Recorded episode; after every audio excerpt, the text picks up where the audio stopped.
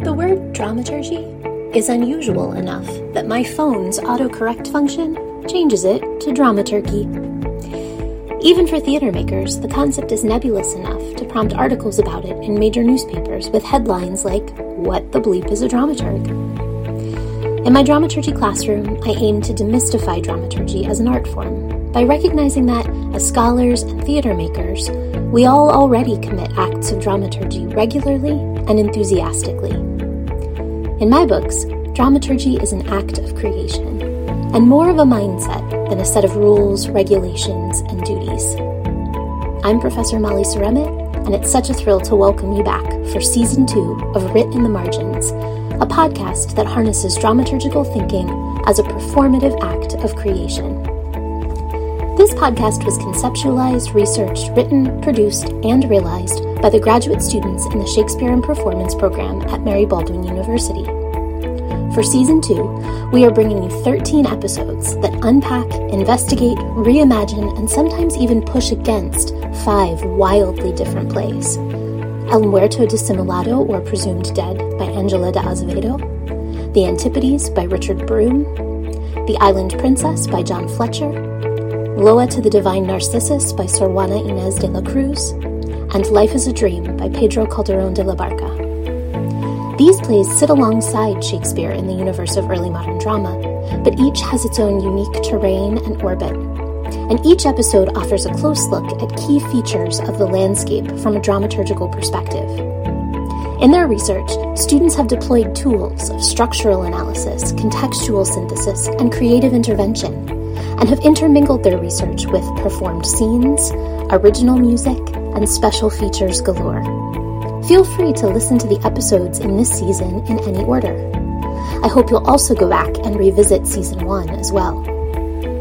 Do visit our website for show notes, transcripts, and bibliographic materials.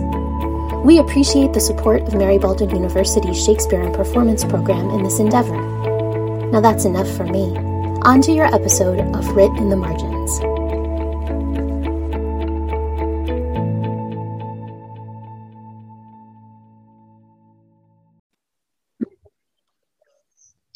Please be advised, listener discretion recommended. This podcast will discuss themes of abuse, mental illness, and disability theory. This podcast is presented by the Mary Baldwin University Shakespeare and Performance Program's podcast series, Writ in the Margins. Hello, y'all. I'm Dylan Mabe, he, his, joined today by my classmates, George Durfee, he, his, and Rachel Louis, she, her. hello, George. Hey, Dylan. Hey, Rachel. Hi, Dylan. Nice to be here. And stay tuned for a special guest interview with Tim Briggs later on, they, them. Just for a bit of context, the Mary Baldwin University Shakespeare and Performance Pro- Shakespeare Performance Program is a graduate program based in beautiful Staunton, Virginia, in conjunction with the nationally renowned American Shakespeare Center. Our program is a collaborative program that incorporates original practices and approaches to early modern theater, with a focus on Shakespeare, of course. This program incorporates graduate level history, theater, and literary classes in an attempt to produce graduates who are well versed in early modern staging and scholarship. Rachel, George, and I are currently in our second year of our Master of Letters program, and Tim Briggs is a recent graduate and working actor, so we're delighted to have them with us today. Our episode today focuses on the Witch of Edmonton's titular witch, Elizabeth Sawyer, through a disability theory lens. We'll be walking you through some contemporary production history of the portrayal of Sawyer, dissect this production history using disability studies, and interview our friend and alumni of the program, Ti- uh, alumni of the program Tim Briggs, a modern-day disabled multi-hyphenate theater maker, to ask them about their experience with disability theory in the arts. Despite enjoying popularity during the American Civil War, the modern production history of The Witch of Edmonton starts in 1921 with the Montague Summers Phoenix Society production, which marked the 300th year anniversary of the execution of Elizabeth Sawyer, the titular witch. Prior to the staging, American productions of The Witch of Edmonton were heavily adapted or, or annotated. But this revival seemed to have originated from resurgence of interest in Jacobean drama and the supernatural, and therefore more closely followed the original text. A review of Sybil Thorndike's 1921 portrayal of Sawyer described her as A deformed old hag. Hook nosed, toothless, ghastly. Wisps of gray hair straggled over her shoulders. Bent nearly doubled with one leg trailing after the other, she came on in a ragged brown cloak, leaning on a staff and carrying a bundle of sticks. She croaked like a raven and hissed like a snake. The advertising for this 1921 staging read Many such a persecuted hag perished miserably at the stake under James First, who we don't stand, hounded to an almost inevitable doom. Disability theory asks us to investigate why this doom is inevitable for the only disabled character in the play. Many past productions don't center disability, but rather age in the casting of Sawyer. Dame Eileen Atkins, who played Sawyer in 2014, says in an interview with Susannah Clapp of The Guardian Even today, there's a resentment of what you call mature and I call old people. They are thought of as witches. The only reason Sawyer is called a witch is because she's ill favored with age. Atkins continues You have to look so terrible, you get depressed straight away. But there's also a relish in playing someone so utterly hideous. However, while age may play a role in how society perceives Sawyer, her age is not the cause of her disability. Sawyer says in Act 2, Scene 1 Strike, do, and withered may that hand and arm, whose blows have lamed me, drop from the rotten trunk. Her disability is a direct result of abuse, yet that abuse is never centered. Even in the production history accounts of Sawyer, such as this quote about the 2010 Dunn and Weitzel productions, Sawyer was bearing one heavily bruised eye and one bandaged eye, creating the impression of advanced age through her voice and movements. This quote perfectly demonstrates the habit of glossing over disability in favor of centering age and even compl- conflating the two conditions with each other. Most often, productions of The Witch of Edmonton cast an actress above the age of 40 as Sawyer, though occasionally younger actresses such as Leonie Hill and Chrissy Forte have played the role. By the way, we do recognize the importance of roles for older women, but we are more interested in the centering of the disabled experience. Excellent point, Rachel. For instance, when Leonie Hill played this role, Quote, Mistress Sawyer is a cockney sparrow, more firebrand than fading hag. Leonie Hill plays a young, highly sexed witch whose physical deformity amounts to a large strawberry birthmark on her face. This might single her out in a community, but it hardly suggests the dangerous outcast of the original play. End quote. This production, directed, produced, and adapted by Natasha Dawn, deliberately downplays the very real obstacle of Sawyer's chronic disability. Textually, Sawyer's disability impedes both her physical mobility and social standing. While the strawberry birthmark is still a physical mark of othering, it does not carry the same social weight a mobility restricting disability might. Sawyer says herself in Act 2, Scene 1 Because I am poor, deformed, and ignorant, and like a bow buckled and bent together by some more strong in mischiefs than myself, must I for that be made a common sink. Sawyer refuses, Sawyer refers to her mobility restricting disability as a direct contribution to her societal status. It sounds as though her disability is both caused by and causes abuse towards her, resulting in a cyclical pattern she's unable to escape. You're right, George. While a strawberry facial mark can be covered, a limp cannot. While both carry elements of stigma, some stigmas can be avoided and some cannot. And I'd like to point out that the government doesn't help Sawyer out either. Rather than giving aid to a woman clearly in need of it, the justice tells Sawyer to Quote, mend thy life, get home and pray. in Act 4, Scene 1, line 166.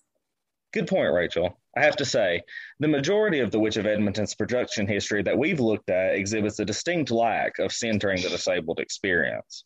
More than that, many productions seem to unconsciously equate disability and or old age with the Christian concept of damnation, wherein the witch literally and willingly associates herself with the antithesis of Christ, the devil. As fellow classmate Macy Foss points out in her thesis, quote, witches did practice magic, but their way of obtaining knowledge involved an important step magicians did not have to take, making a pact with Satan. Magic for witches also involved doing harm on another person, bewitching them, usurping their position of power, or murdering them in the most extreme accusations.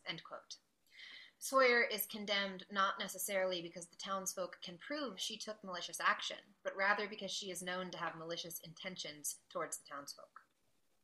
This association of disability with immorality occurs at least partially because the productions unconsciously admit the playable social implications of Sawyer's disability that the text indicates and instead focuses on the question of morality within a predetermined Christian structure. The Red Bull Theater's 2011 production, however, does explore the relationship of all the characters w- within the concept of damnation through their unique set design. Directed by Jesse Berger, the and designed by Anka Lupes. Quote, the stage was arranged as a traverse, with the audience on either side, and at its center was a gaping pit of dirt. Bethany Packard summarizes the symbolic impact of the pit. The closer a character became to the literal pit, the closer that character got to damnation. The exception being Sawyer, who spent her entire first scene in the dirt. She was vulnerable to the dog's persuasion, whereas Frank took more time to coax off the beaten path. Because the dirt pit is associated with damnation, and because Sawyer, the only disabled character, initially begins to begins the show in the pit, this production, either unconsciously or consciously, associates the only disabled character with Christian damnation the widespread theatrical habit of centering able bodied people rather than non normative bodies often results in a correlation between the non normative with moral decay.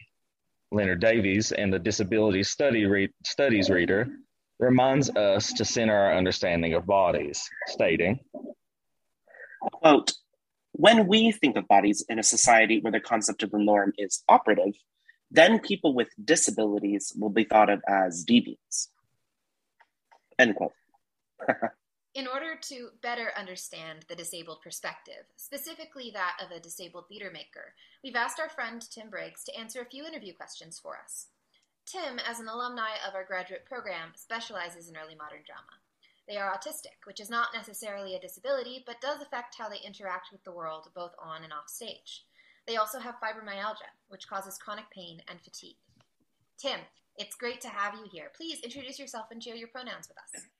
Hey, it's great to be here. I'm Tim Briggs, and my pronouns are they, them. Hello. Tim, if you were a dramaturg working on a production of The Witch of Edmonton, how would you, as a disabled person, want to handle the portrayal of Sawyer? As an actor and a dramaturg, I consider representation with a disabled character, is there any reason that a disabled actor could not play this role? I think in most cases, the answer would be that a disabled actor can play this role, and therefore they should. At the same time, when we're talking about something like deformity in the text, I would be really cognizant of how to portray that without it being a terrible stereotype or something like that. I mean, obviously, we've seen lots of productions of, say, Richard III, where there are things like added limps and hunchbacks and use of canes or things like that. I wouldn't ever want to put something on stage that's going to cause harm with its representation. So that's my starting point, I think. And how does that inform casting? It starts with specifically calling for disabled actors to audition. Marginalized actors are sometimes uncertain if they're actually welcome to audition for certain roles, so adding that explicitly into casting materials is a good starting place. Obviously, we don't need people to prove their disabilities or anything like that, so it's self identification. After casting an actor, there's talk about comfort levels and their own take on the character and all of that. I think it's an ongoing conversation, not something that's a total wall between the production team and their actors, if that makes sense. So, Tim, what are your thoughts on the conflation of disabled bodies with the notion of Christian sin? I absolutely dislike it. I'm not Christian to begin with, but for most of my childhood, I had words like sin and hell thrown at me. And it's frustrating to see this sort of conflation as if disabled people could somehow fix themselves, as if they needed to, if they reached some ever moving goalpost of moral purity. Obviously, we're talking about an early modern play, so societally, other things were going on then, and there are reasons for this conflation. That doesn't mean I'm going to give it a pass, because it was always terrible. Disabled people have always existed, long before Christianity, and older cultures were not so terrible about it. In a modern context, though, I think it's important to consider how and why we want to tell stories that still use this conflation. When talking about such an overanalyzed era of literature, how important is it for scholars and theater makers to find examples of the disabled experience in early modern plays? Right. I mean, there's not ever going to be a universal disabled experience, just like there's no universal trans experience or whatever else. But I think it's important to consider representation in any piece we're doing, what it meant in the time it was written, and how that might have changed in the however many hundreds of years since it was written we don't live in the early modern era after all. So, what are we trying to say with these characters now?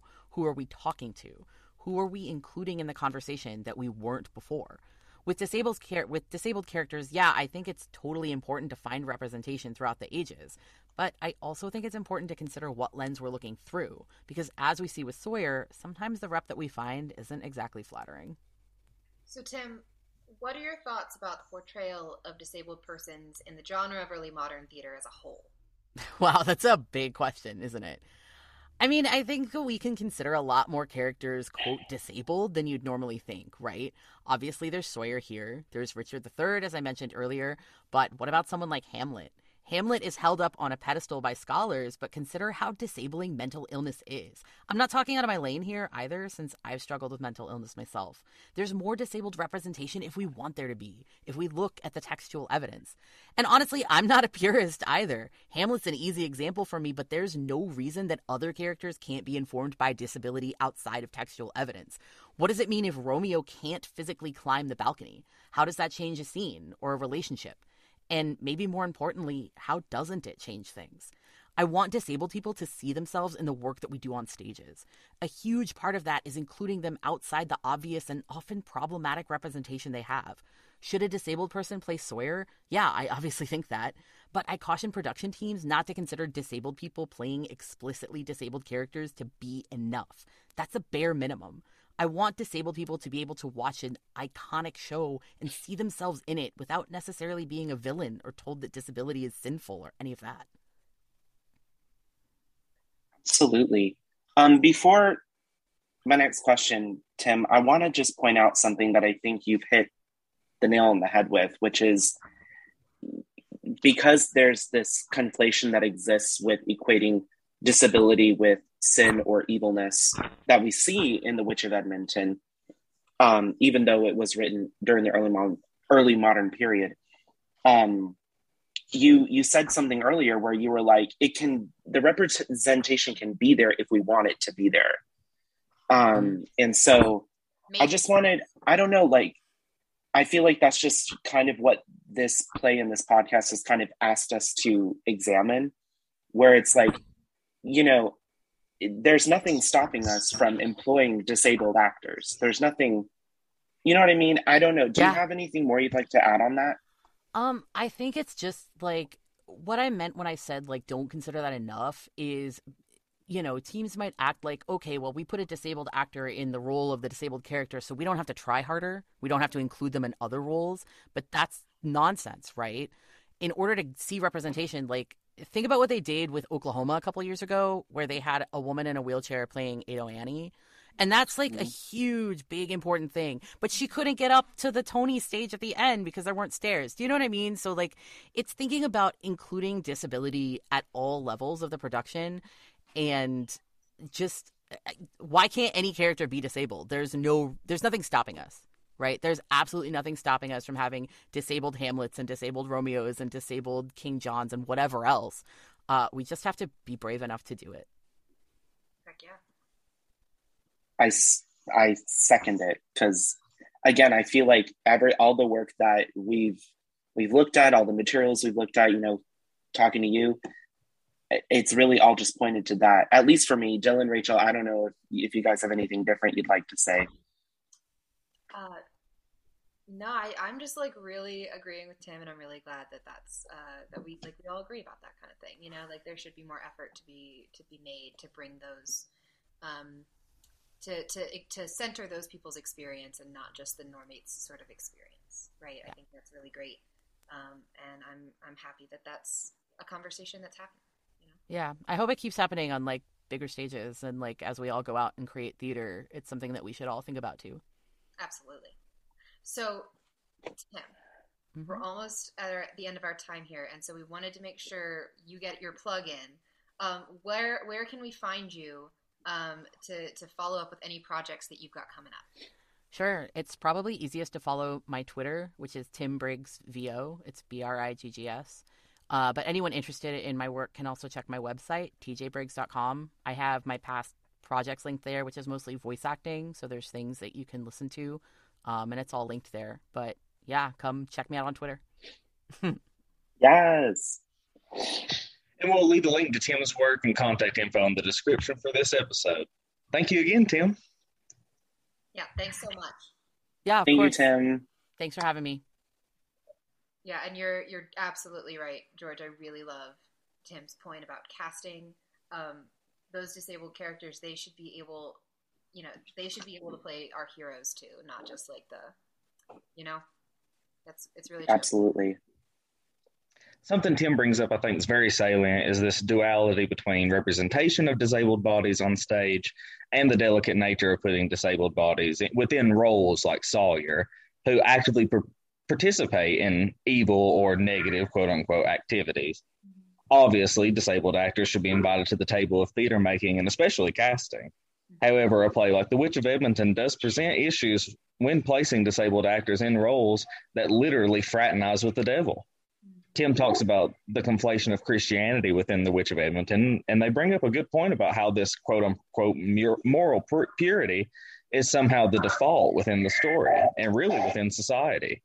But it seems it still presents a delicate matter when it comes to production because of audience, context, structure, all of it. Yeah, it's like if you try to present a non Christian or a negative view of Christianity in the deep south, people might look at you funny. sadly, sadly, but that is that is the nation that we that we are dealing with, I guess.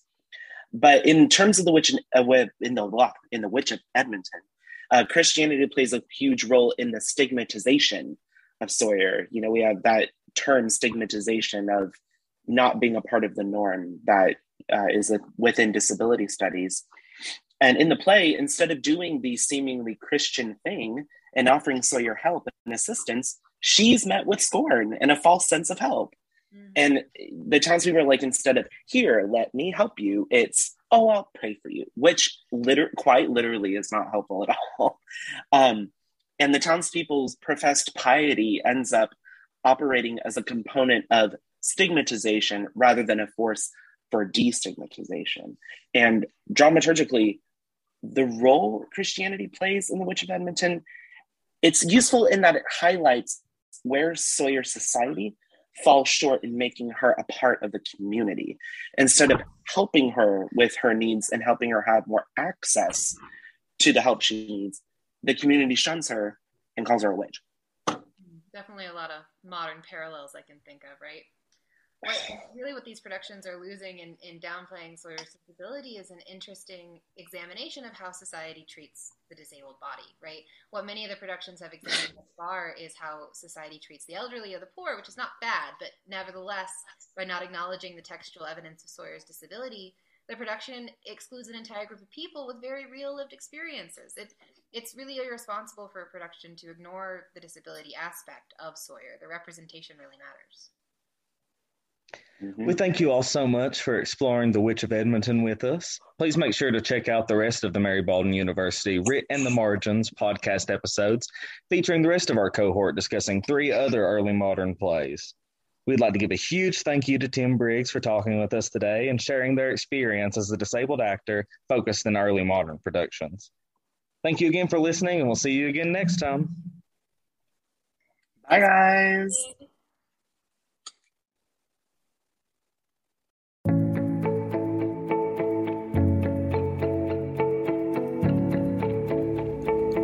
Thanks so much for listening to Writ in the Margins. On behalf of my awesome students, I hope you've enjoyed this episode. All opinions shared on this podcast belong to episode hosts and their special guests, and do not necessarily reflect the positions of our places of work and study. Please check out our show website for more resources, including show notes and transcripts. Now, don't be a dramaturgy. Listen to another episode.